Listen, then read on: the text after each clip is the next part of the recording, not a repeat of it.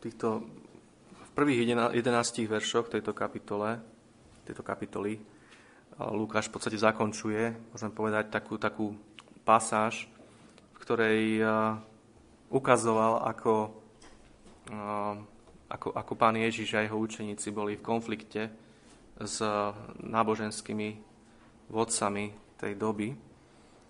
Vidíme tu ďalšiu konfrontáciu, inými slovami, s týmito, s týmito mužmi.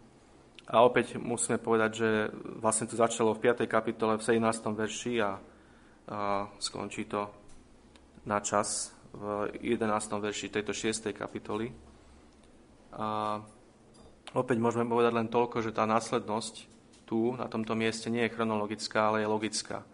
Tak ako sme čítali v Izajaše 58, kde bolo o pôste aj o sobote, tak aj tu Lukáš logicky spája túto tému pôstu so sabatom, a, ale e, časovo je to, je to inak chronologicky. Keď si budete chcieť študovať a poskladať si to, chronologicky dá sa to, ale nebudeme zbytočne nad tým tráviť čas, pretože to nie je až také dôležité. Ale dôležité je to, že e, evangelisti naozaj e, mnohé veci usporadúvali vo svojich evaneliách tematicky alebo logicky, ako také celky.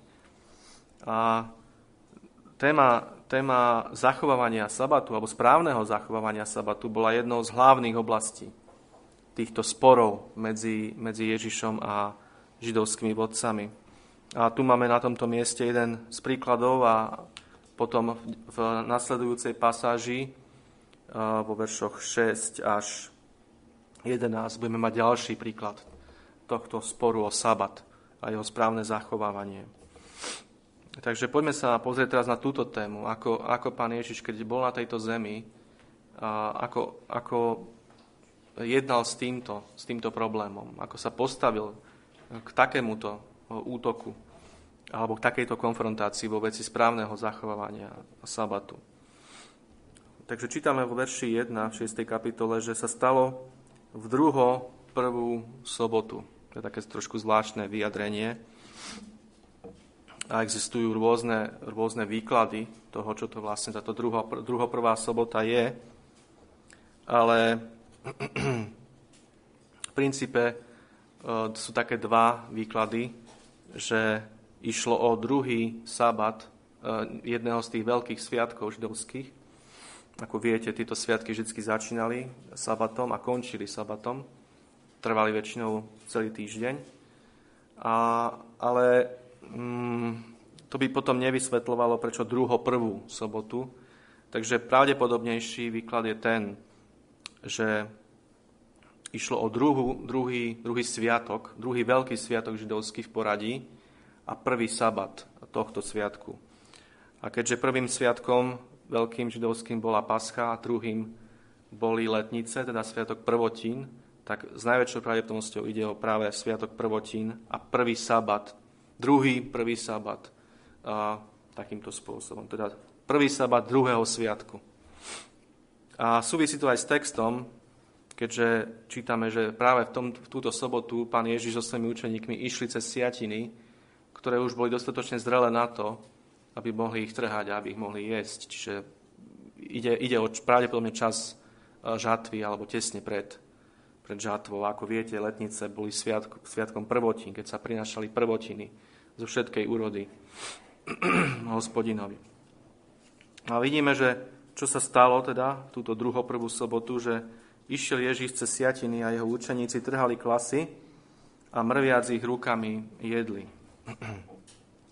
A keď čítame Matúšov paralelný text, tak tam je jasne spomenuté, že to učeníci nerobili len tak z plezíru, ale to robili kvôli tomu, že boli veľmi hladní.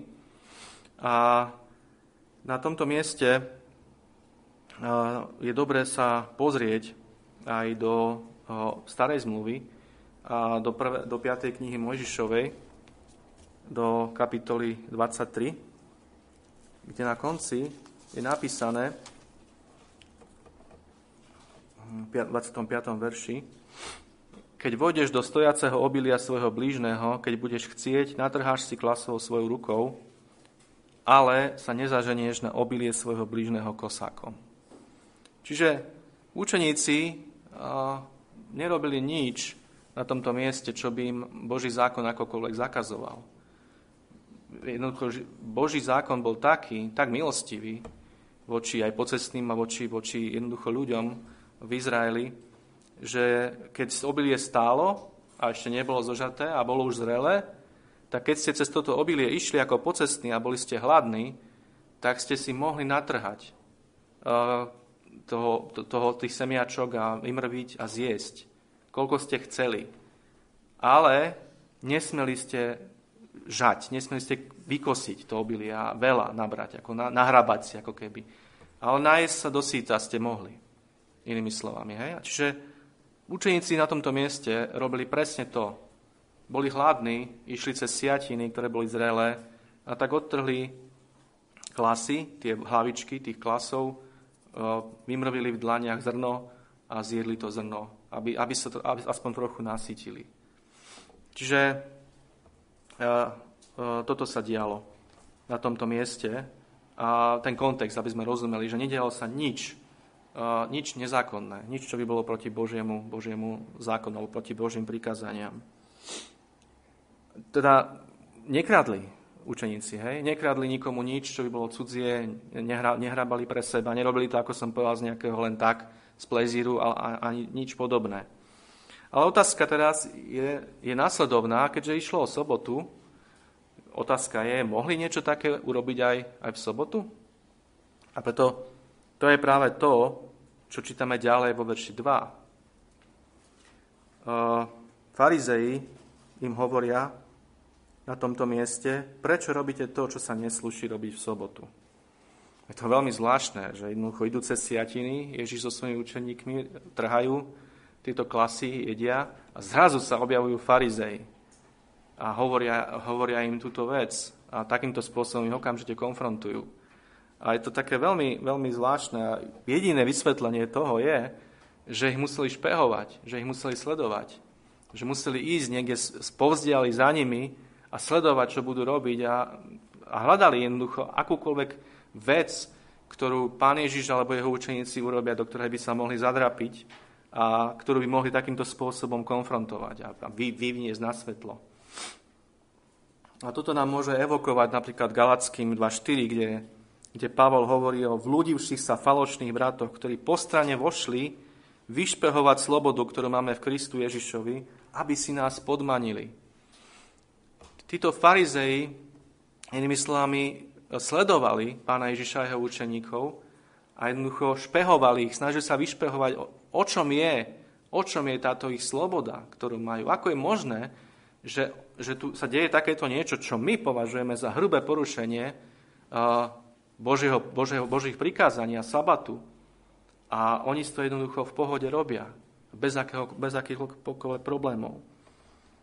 A ich dôvodenie na tomto mieste, aby sme tomu rozumeli, bolo nasledovné. Pozerali na to, čo učeníci robia a v ich, v ich mysliach prebiehalo niečo nasledovné. Nie je práca počas sabatu zakázaná? A nespísali naši rábíni 39, zoznam 39 hlavných skutkov, z ktorých každý potom ešte rozviedli do takých šiestich podkategórií skutkov, ktoré boli zakázané robiť počas sabatu. A nie je trhanie klasov podľa tohto zoznamu žatie? A nie je mrvenie klasov podľa tohto zoznamu mlátenie? Títo učeníci robia niečo, čo je počas sabatu zakázané a Ježiš s tým nič nerobí. Takéto bolo ich zmyšľanie. Toto bolo dôvodenie za tým, čo tu povedali, za tou otázkou opäť. Prečo robíte to, čo sa neslúši robiť v sobotu? Toto bol kontext a historický kontext, aby sme aj my tomu rozumeli. Jednoducho v tom čase uh, naozaj existovali takéto, takéto zoznamy všetkých tých vecí, ktoré proste boli nezákonné, ktoré boli zakázané počas sabatu. Ale problém je v tom, že tento, tieto rabínske zoznamy boli len niečo, čo si oni vymysleli. Opäť tu vidíme to, akým spôsobom a, a vidíme tu to, čo vlastne bolo ich veľkým hriechom. farizejov a čo je tak veľkým hriechom náboženských pokrytcov aj dnes. A to je to, že skutočný Boží zákon, skutočný Boží zákon, ktorý nejako nezakazoval to, čo učeníci robili, ako sme hovorili, oni pochovali pod horu svojich vlastných vymyslených a úplne pochabých tradícií. Ako bolo toto. Predstavte si to, to, to, to zmýšľanie, že niekto odtrhne klások, lebo je hladný a v očiach týchto ľudí to bolo, že, že, že žne. Že pracuje a jednoducho robí žatvu v podstate, zbiera úrodu. A to, že tento klások rozmrvil vo svojich dlaniach a vybral, zobral zrno a zjedol, to v ich očiach bolo mlátenie inými slovami. Takže títo ľudia urobili zo sabatu niečo tak neúnosné, týmito svojimi nariadeniami, ktoré si sami, ktoré si sami vymysleli, že človek nemohol ani pohnúť prstom bez toho, aby, aby sa mu netriaslo svedomie. A toto bolo niečo, čo jednoducho muselo byť konfrontované. Napriek tomu, že oni prišli s takouto samospravodlivou otázkou, absolútne nechápali opäť svoj hriech a svoju hroznú nevedomosť a neznalosť písma a neznalosť moci Božej a to, to ako hrozne blúdia a bolo nutné, aby ich pán Ježiš takto konfrontoval. A ďalšia vec, ktorá bola rovnako závažná, bola tá, že hoci boli takto prísni v takýchto banalitách, ktoré si sami vymysleli, v závažných a skutočných veciach Božieho zákona boli úplne ľahkovážni. A vymýšľali si neskutočné a úplne ohavné zdôvodnenia pre svoje úplne otvorené prestúpenia Božích prikázaní. Napríklad, viete, keď, keď pán Ježiš ich, už, už nad nimi vynášal súd, keď eh, viete tie pasáže, kde hovorí, že beda vám, farizeji, pokrytci, a hovoril tam jednotlivé veci, prečo im je beda. A jednou z nich bolo, že naozaj toto robili, že Boží zákon im prikazoval postarať sa o svojich vlastných rodičov, ale oni povedali, vieš, to, čo ti mám dať podľa Božieho prikázania, to ja dám do korbánu, to dám do, do pokladnice. A takýmto spôsobom, pán Ježiš hovorí, takýmto spôsobom obchádzate to, čo je podstatné v Božom zákone a robíte to, čo ste si sami vymysleli. A zdôvod, máte svoje vlastné zdôvodnenia, prečo vlastne môžete Božie prikázania porušiť. Alebo Matúšovi 23, 24, tamto pán Ježiš zhrňa úplne, úplne presne tento ich hriech, keď, keď hovorí,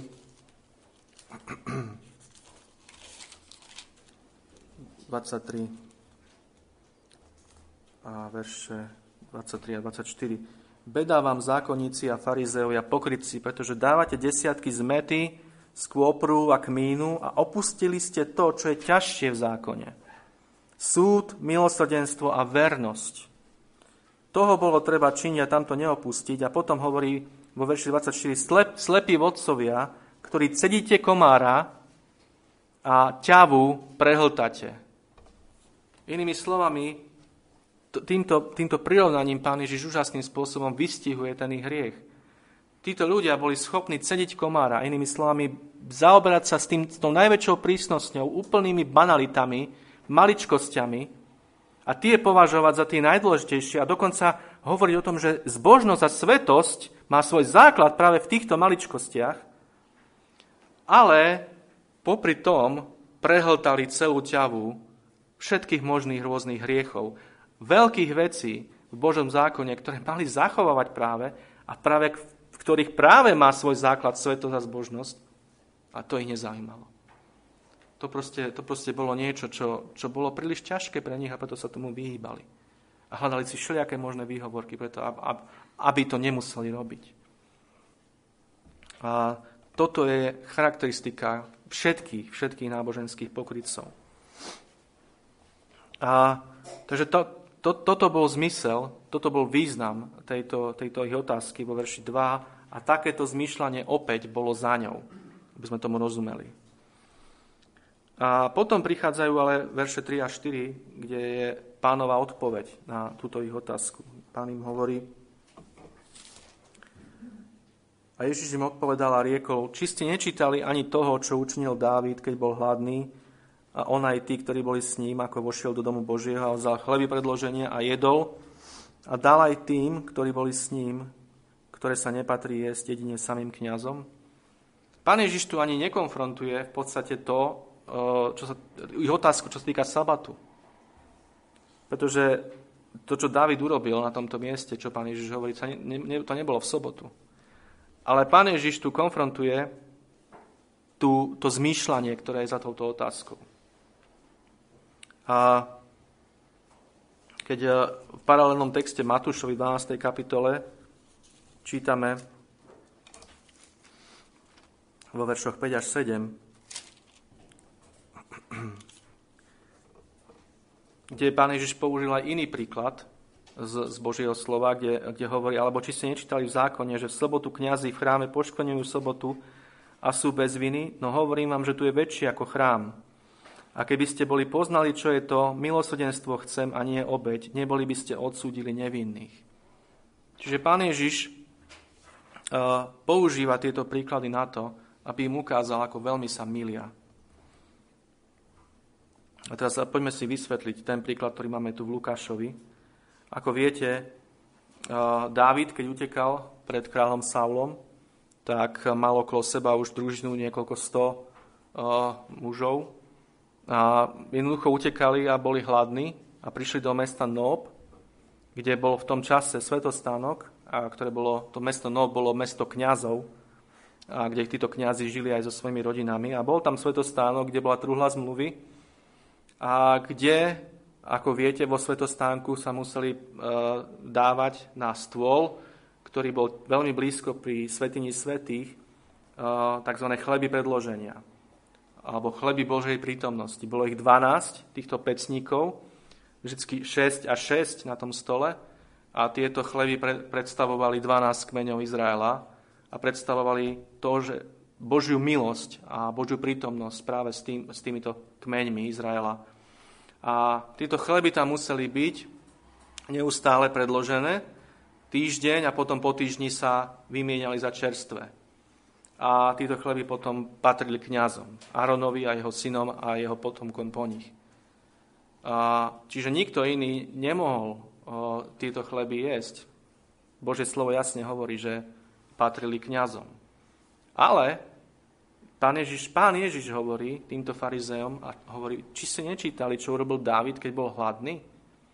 Keď bol v stave veľkej núdze, že prišiel za týmto kňazom, myslím, že Achimelech sa volal, alebo tak nejak, a poprosil ho o to, aby mu dal niečo jesť. A keď nebolo ničoho iného, čo by mu mohol dať, tak ho poprosil, aby mu dal práve tieto chleby.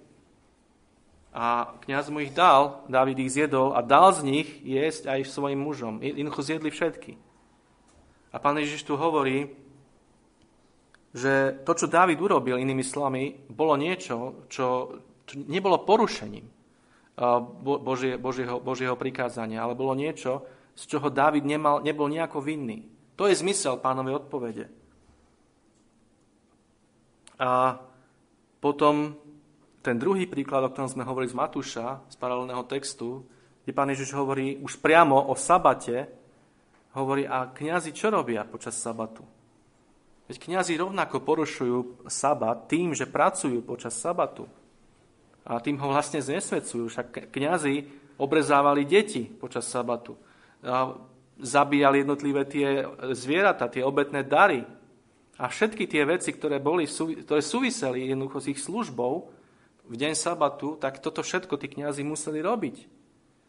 A dokonca aj Božie slovo to hovorí, aj sám hospodin na to pamätá v knihe Leviticus. Čiže je tu niečo takéto, pán Ježiš hovorí, a predsa sú bez viny, inými slovami. Takže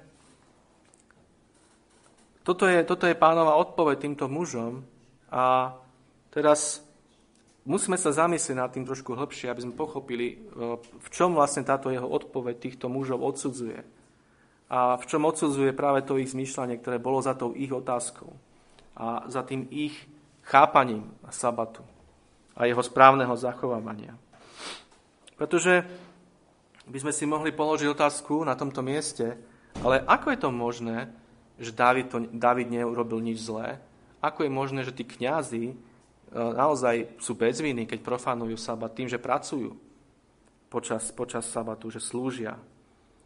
A prečo Boh, inými slovami, takto hľadí na veci, ktoré sám prikázal? Teda na tie ceremoniálne obrady, na tie obete a na, na, a na to, čo aj David urobil. Ako je možné, že to Boh prikázal na jednej strane, jasne povedal, že takto to, takto to nesmie byť, ale teraz tu, tu príde niekto, kto ako keby porušil tie veci, alebo porušuje tie veci, ale je bez viny. Ako je to možné? A odpoveď je tá, že tieto veci sami o sebe nemajú žiadnu hodnotu, pokiaľ nie sú namierené na ich objekt teda na Boha. A pokiaľ nie sú prinášané ľuďmi, ktorých srdcia boli zmenené Božou milosťou a naplnené Jeho milosrdenstvom. Inými slovami, problém farizejov bol ten, že ich chápanie sabatu a všetkého toho, čo sa malo počas sabatu diať, ne, ne, nemalo vôbec, nebolo vôbec nasmerované e, k Bohu a nebolo vôbec vedené jeho, jeho milosrdenstvom a jeho milosťou. Inými slovami nechápali ducha sabatu. Ako viete, slovo, hebrejské slovo šabat znamená odpočinok. A toto môžeme ilustrovať aj Izajašom 58, ktorý sme čítali, ten text. A kde to opäť je veľmi, veľmi jasne ilustrované. To, čo bol ich problém. Ako oni chápali tieto veci, ako chápali pôst, ale ako chápali sobotu.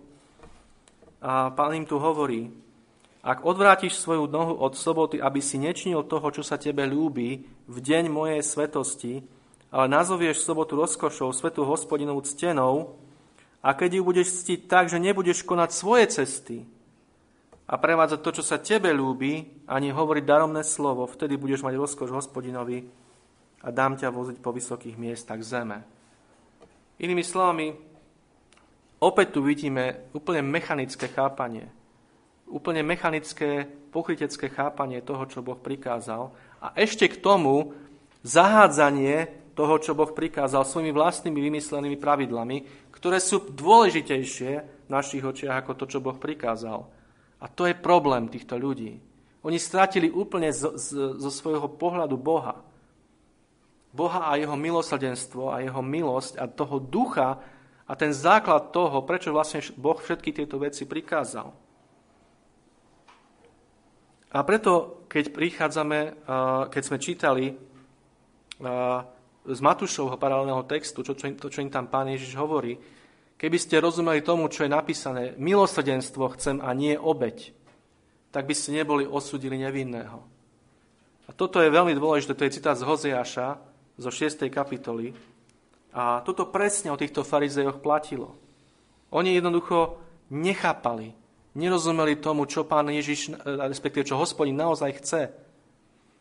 Že chce, že chce, aby to srdce, ktoré prichádza uctievať v sabat, hospodina, jeho samého, svetého Boha, že to srdce musí byť srdce obrátené, že to srdce musí mať ob, svoj objekt v ňom, rozkoš v ňom, alebo záľubu v ňom, a musí to byť srdce, ktoré je premenené Božou milosťou a milosrdenstvom. Takéto srdce jednoducho Boh hľadá. A toto oni nechápali. Tomuto nerozumeli. Oni nechápali, že keď proste príde niekto, kto je v obrovskej núdzi a kto sa potrebuje najesť, tak jednoducho nie. Toto, čo tu je napísané, to striktne, prísne platí a všetky tie naše ešte ďalšie vymyslené pravidlá, to všetko striktne a prísne platí. A aj keby si ty mal zahynúť od hladu, tak sa toho nechytíš. Toto je zmýšľanie, ktoré za týmto úplne hrubým zneužitím práve sabatu a všetkých týchto božích nariadení. Inými slovami, postoj tvrdého, prísneho, takého odsudzujúceho, um, takýto prístup jednoducho. A toto je, toto, je, toto je niečo, čo je naopak úplne ohavné v Božích očiach a úplne hriešne. Že jednoducho títo ľudia takto, takto hrubo a úplne až bláznivo by sme mohli povedať, zobrali tieto Božie nariadenia a takto ich chceli uplatňovať. Jednoducho nechytíš sa ničoho. Ani prstom nepohneš. Kdeže by si nejaký klas zobral a rozmrvil a zjedol kus troška zrna, aby si sa najedol, lebo si hladný? Nie aj keby si mal zomrieť od hladu, jednoducho zachovať všetky tieto veci.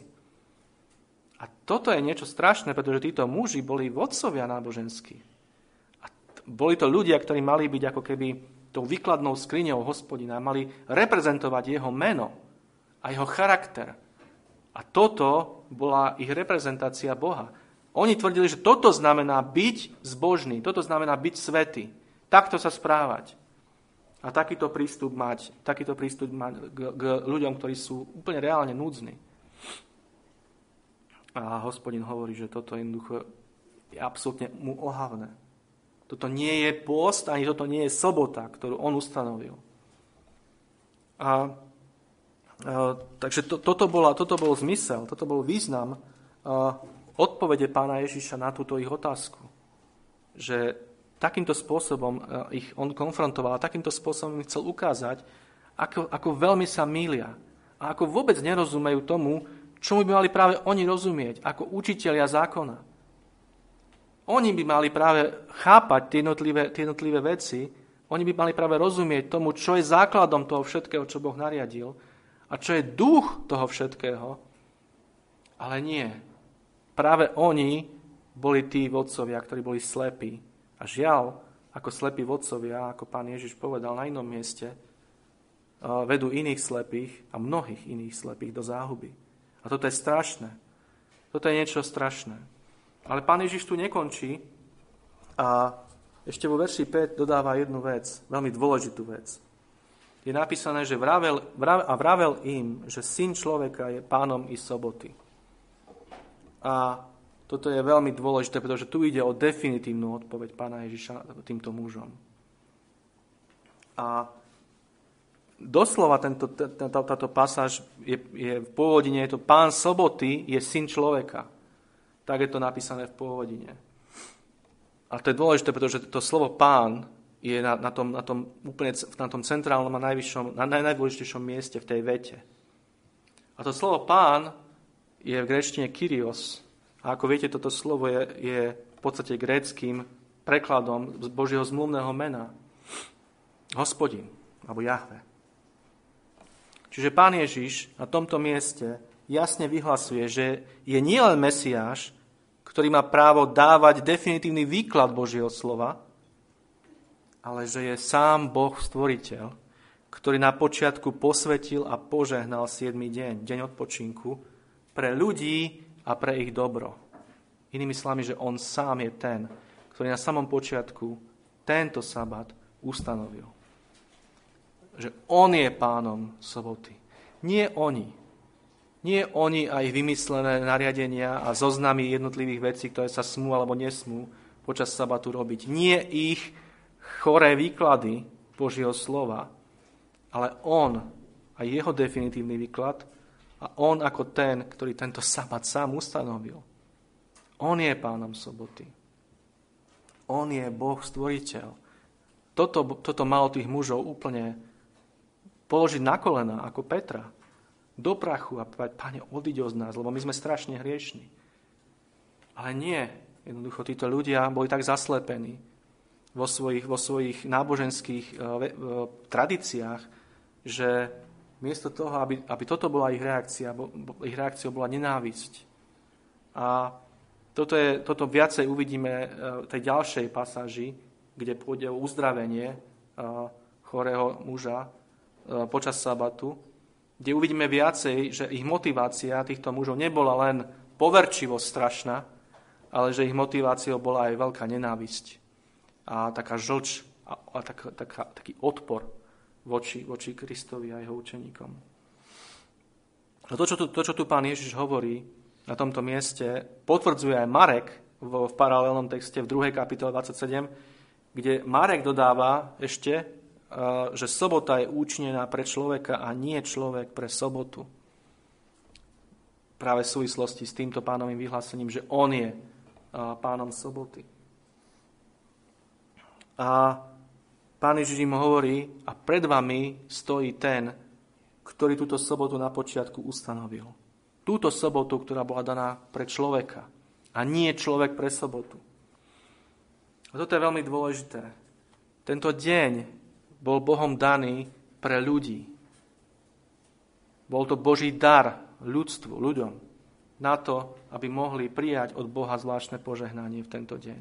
Tento deň, ktorý on sám posvetil, to znamená oddelil od ostatných dní a dal do stredu, ako sme si hovorili na sústredení, že to hebrejské slovo oddeliť a posvetiť neznamená ako u nás oddeliť a dať na okraj, ale v hebrejčine to znamená oddeliť a dať do stredu, úplne do, do úplného stredu. Učniť, učniť niečo stredobodom, centrálnym. Čiže toto pán urobil s týmto dňom na počiatku a požehnal ho. Inými slovami, položil na tento deň zvláštne požehnanie, ktoré ľudia mali od neho prijímať, dokonca v raji, len v tento deň. A pán Ježiš hovorí, ja som ten, ktorý som toto urobil, ktorý som toto ustanovil.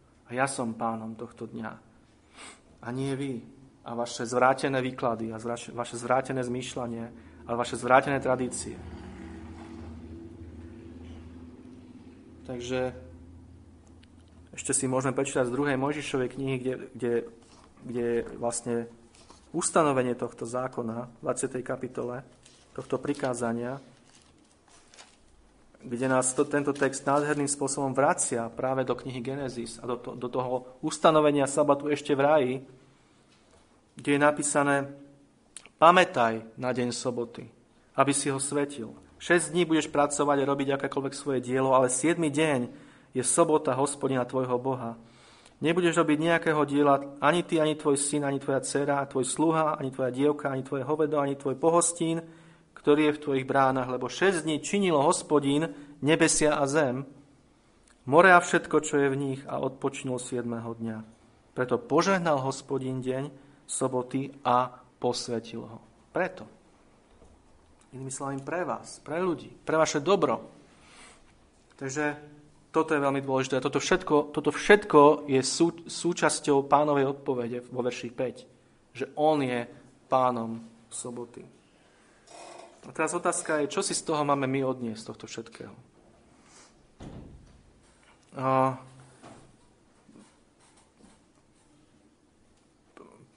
chcel by som, aby sme si odniesli toto.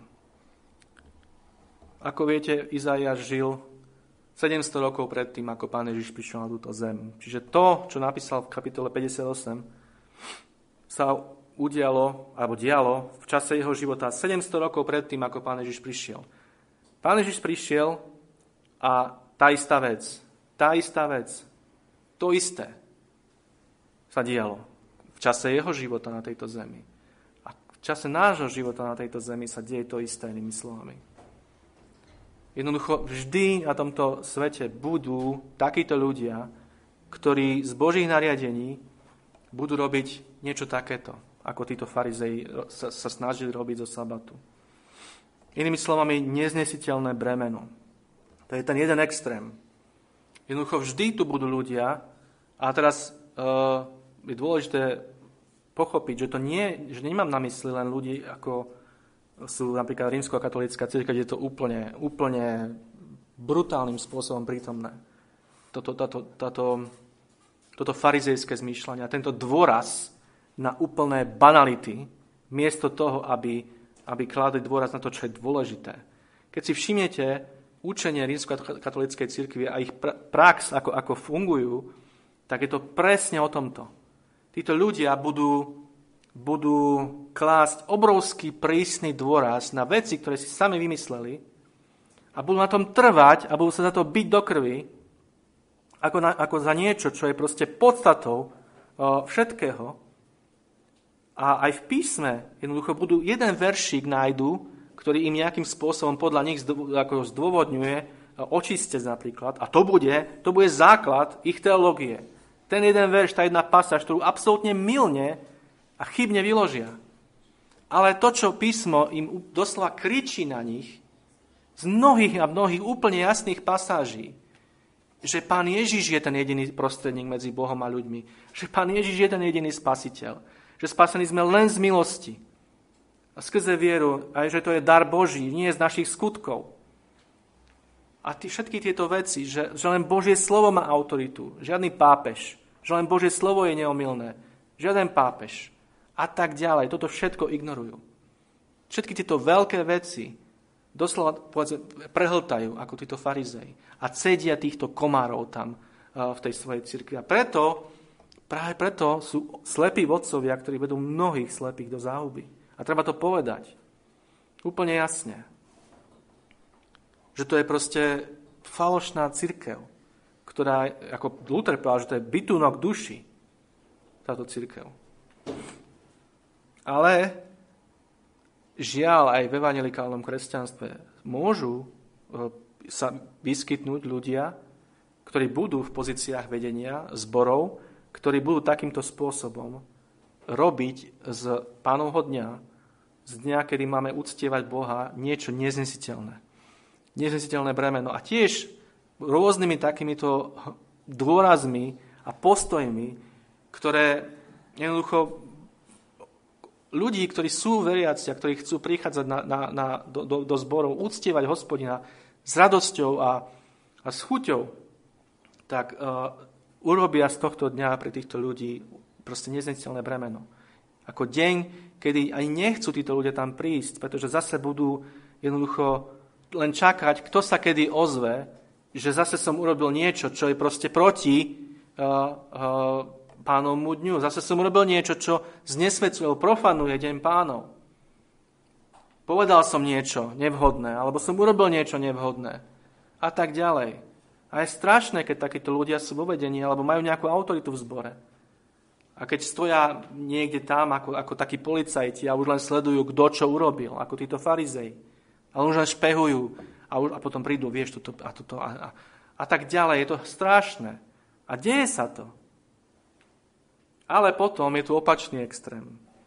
Je tu extrém, ktorý v podstate ako keby úplne vyhadzuje štvrté Božie prikázanie z desatora úplne a jednoducho tvrdí, že tento deň je, a tento princíp sabatu ako taký je proste už že skončil.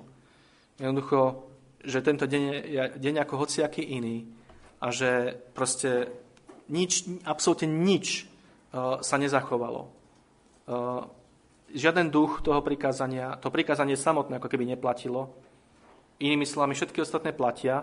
Toto by si nedovolili tvrdiť o akomkoľvek inom prikázaní. Keby ste sa ich spýtali, no dobre, tak keďže som kresťan a som pod milosťou Božou, tak ako už môžem teraz cudzoložiť, môžem vraždiť, môžem krádnuť, môžem klamať, môžem byť žadostivý iných vec, veci iných ľudí, môžem ich závidieť? Poviem, jasné, že nie. Samozrejme, že nie. To platí. To je, to je Boží morálny zákon, ktorý platí. A, a potom sa ich ale opýtať, a, potom, a, a o čom je ten štvr, to štvrté prikázanie? Na základe čoho máte tento, tento postoj? Jednoducho, že, že, že to celé skončilo a to celé je preč. Že toto prikázanie ako keby vystrihnem odtiaľ a dám ho preč. To je opačný extrém, ktorý tiež nie je dobrý a tiež je falošný. Takže musíme si dať pozor, uh, na to, aby sme mali, mali tú rovnováhu biblickú. Viete, niekto povie, a s dobrým úmyslom povie, v, te, v tom prvom prípade, toho prvého extrému povie, keď, mám, keď sa mám pomýliť, a počúvali sme to aj tu, žiaľ, často, keď sa mám pomýliť, nech sa radšej pomýliť na strane svetosti. Keď mám niečo prehnať, tak nech to preženieme radšej na strane svetosti. To je nezmysel. To je nebezpečný, smrtiaci nezmysel. Pretože prehnať niečo takýmto spôsobom na strane svetosti znamená upadnúť do legalizmu. To sa nedá, inými slovami. To, jednoducho, jasné, nikdy nemôžeme byť dostatočne svety. Ale ak to znamená prehnať na strane svetosti, ak to znamená to, že začnem robiť z kresťanstva niečo takéto, ako títo farizei, a začnem proste jednoducho deptať ľudí a tak ďalej a robiť zo zbožnosti niečo, niečo proste strašné, niečo, niečo proste ubiedené a také utrápené a niečo absolútne nedosiahnutelné, niečo v podstate, čo, čo nás neustále má dláviť a na, padať na nás ako nejaké bremeno, tak to je, to je smrdiaca hereza. A to musí ísť preč. Je to strašne nebezpečné. Rovnako ako je nebezpečné je potom svetáctvo a liberalizmus. A jednoducho voľkanie si. Jednoducho môžem všetko, lebo som pod milosťou. A môžem aj deň pánov, môžem si robiť, čo chcem. Čo, čo mi len napadne. Prevádzať svoju vôľu, ako je napísané. Tak kde je teda tá rovnováha? A tá rovnováha, verím, je v tom, čo Jan povedal, teda čo pán Ježiš povedal Janovi v 4. kapitole tej Samaritánke, keď jej vysvetloval podstatu novozmluvného uctievania. Keď hovoril, on sa ho pýtala, ako viete tam, že my Samaritáni uctievame tu a vy Židia tvrdíte, že treba uctievať Jeruzaleme, tak ako to je a tak ďalej. Čím sa chcela v podstate aj vyhnúť tomu, čo pán Ježiš hovoril o jej hriechoch, to je ďalšia vec. Ale pán Ježiš povedal, že žena, hovorím ti, prichádza hodina už je teraz, kedy ani tam, ani v Jeruzaleme, ani nikde inde nebudeme uctievať, ale budeme uctievať Otca v duchu a v pravde. A to, čo pán Ježiš vysvetľuje na tomto mieste, je práve to podstatné. Že úctievanie Boha má byť duchovné a má byť založené jedine na pravde Božieho slova. Nemá byť inými slovami viazané na žiadne miesto konkrétne, alebo na žiadne nejaké, na žiadne nejaké ľudské tradície, na nejaké mechanické vykonávanie nejakých, nejakých príkazov, ktoré sami o sebe, pokiaľ nie sú namierené na Boha, nemajú svoj stred Bohu, sú nič a nemajú žiadnu hodnotu. Toto je veľmi dôležité. Aby sme tomu rozumeli, Boží zákon je sám o sebe, ako Pavol píše, dobrý, svetý a spravodlivý. Ale je to náš hriech. Je to len náš hriech, ktorý z Božieho dobrého, svetého a spravodlivého zákona robí niečo, čo nás zabíja.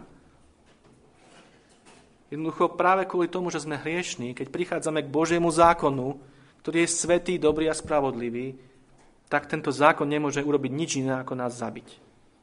Kvôli nášmu hriechu. Nie kvôli tomu, že ten zákon by bol zlý, alebo nejaký bezbožný, alebo nespravodlivý, ale lebo my sme hriešni. A zákon jednoducho nás nejako nemôže zachrániť. Zákon nás môže len odsúdiť ako hriešníkov. Ale do tohto práve, do tohto práve vstupuje Pán Ježiš Kristus. A dokonale plní všetky požiadavky Božieho zákona, miesto nás a na Golgote dokonale platí za naše hriechy. A Pán Ježiš, ako sám povedal, on týmto, ten, týmto Boží zákon nezrušil, ale naplnil, aby sa on, Pán Ježiš, stal našim odpočinkom a pokojom a aby sa z Božieho zákona stalo opäť niečo, čo nás vedie, čo je našou radosťou, čo milujeme, čo je našim potešením. Rozumieme tomu? Pán Ježiš odstránil inými slovami toto, to odsúdenie, ktoré, ktoré jednoducho stálo neustále proti nám ako hriešnikom. Ale to neznamená, že s tým odstránil celý Boží zákon. Práve naopak, priviedol ho v platnosť a ako keby nás vrátil späť a vracia nás späť k tomu, čo bolo na počiatku. Keď sme mali tiež prikázania od Boha nejaké, ale boli sme v tom dokonalom, krásnom, nádhernom spoločenstve s ním a tie prikázania boli pre nás rozkošou, radosťou a potešením. A tak to má byť aj teraz, keď jednoducho veríme v Pána Ježiša Krista. Tak to má byť tiež, ako je napísané, ako, ako Ján píše, prikázania, Božie prikázania sú pre nás ľahké. Jednoducho bremeno Pána Ježiša Krista je ľahké, jeho jarmo je užitočné. Práve kvôli tomu, že je tam odstranený ten osteň smrti, a to všetko, to všetko, čo stojí proti nám, keď sme neveriaci, keď sme hriešni v našich hriechoch a hľadíme na Boží zákon a hľadíme aj na sabat ako, ako štvrté Božie prikázanie. Viete, ako ste mnohí chodili do kostola v nedelu. Ako ste sa snažili, a ja som sa snažil, ako proste byť zbožný a slúžiť Bohu a robiť všetky tie veci, o ktorým som, si, o ktorým som bol učený a o ktorých som si myslel, že mi nejakým spôsobom niečo zaslúžia u Boha. A chodiť na spovede a vyznávať svoje hriechy a potom ako keby za trest odrapotať nejakú modlitbu. To všetko je strašná poverčivosť. Ale bolo to niečo, čo jednoducho takto sme boli učení mnohí. A toto je práve niečo, čo úplne zabíja ľudí a čo ich dlávi a čo ich nikdy nemôže priviesť k tomu odpočinku a pokoju, a k tomu, aby mali záľubu práve v týchto Božích prikázaniach. Lebo sú to vymysly ľudí, ktoré zakrývajú práve to, čo je na Božom slove to tak nádherné. A toto všetko platí aj o štvrtom prikázania. K tomu sa chcem dostať práve v aplikácii. Toto všetko platí aj o štvrtom prikázaní. O, o dni odpočinku. Nemôžeme ho vyhodiť z desatora o nič menej ako ktorékoľvek iné prikázanie, inými slovami. A keď je Kristus pánom sabatu, keď je Kristus pánom tohto dňa odpočinku, a on je pánom všetkého, on je alfou a omegou, tak on je vlastne tým kľúčovým rozdielom. Ak máš jeho, ak, ak, ak poznáš Pána Ježiša Krista a poznáš jeho milosť a odpustenie hriechov, tak potom sú ti všetky jeho prikázania potešením a miluješ ich. Vrátanie štvrtého prikázania. Nemáš s tým absolútne žiaden problém. Ale keď nemáš Pána Ježiša Krista, ak on nie je tvojim odpočinkom, tak potom ti všetko bude neznestilným bremenom. Vrátanie dňa odpočinku. Lebo si zoberte, kázen na vrchu si zoberte. Snažte sa kázen na vrchu zachovávať a dodržiavať. Všetko to, čo tam Pán Ježiš hovorí. Bez toho, aby ste boli Kristovi, bez toho, aby On bol vašim odpočinkom. Bez toho, aby ste mali v ňom svoj život. Zás to zabije. To je úplne jedno, či to je stará zmluva alebo nová zmluva. Zoberte si listy apoštolov a všetky príkazy a princípy, ktoré sú tam učené. Skúste to zachovávať. Bez toho, aby bol Pán Ježiš vašim, vašim pánom. Bez toho, aby On bol vašim životom. Aby ste mali všetko uspokojenia a pokoj len v ňom. Všetko vás to bude ničiť. Pretože to nikdy nebudete schopní dokonale tak naplniť, ako treba. Ale ak budete v Kristovi, ak budete jedno s ním a ak budete mať Jeho, tak potom to všetko bude ľahké. Potom vypučí to, to vaše zdravie, ako je napísané v Izajašovi 58. A vtedy vám aj sobota, deň odpočinku, bude rozkošou, bude, bude potešením. Toto je, ten, toto je ten kľúčový rozdiel, ktorý si musíme z tohto všetkého odniesť. Vyhneme sa extrémnym po, po, polohám Utekajme od nich, ako od niečoho, čo je úplne smrtiace. Ako od post, po, toho postoja takého toho zákonického legalizmu, mechanického zachovania niečoho a vymýšľania si ešte ďalších vecí k tomu, čo vôbec Boh neprikázal. A hľadenia na, na, na, na ľudí, ktorí a, proste sú v núdzi a robia niečo, čo podľa nás profanuje deň odpočinku alebo deň pánov, tomu utekajme od toho preč ale zároveň utekajme preč aj od, to, od takého zľahčovania týchto vecí. A od toho takého falošného postoja, že keďže som pod milosťou, tak toto už nič neznamená.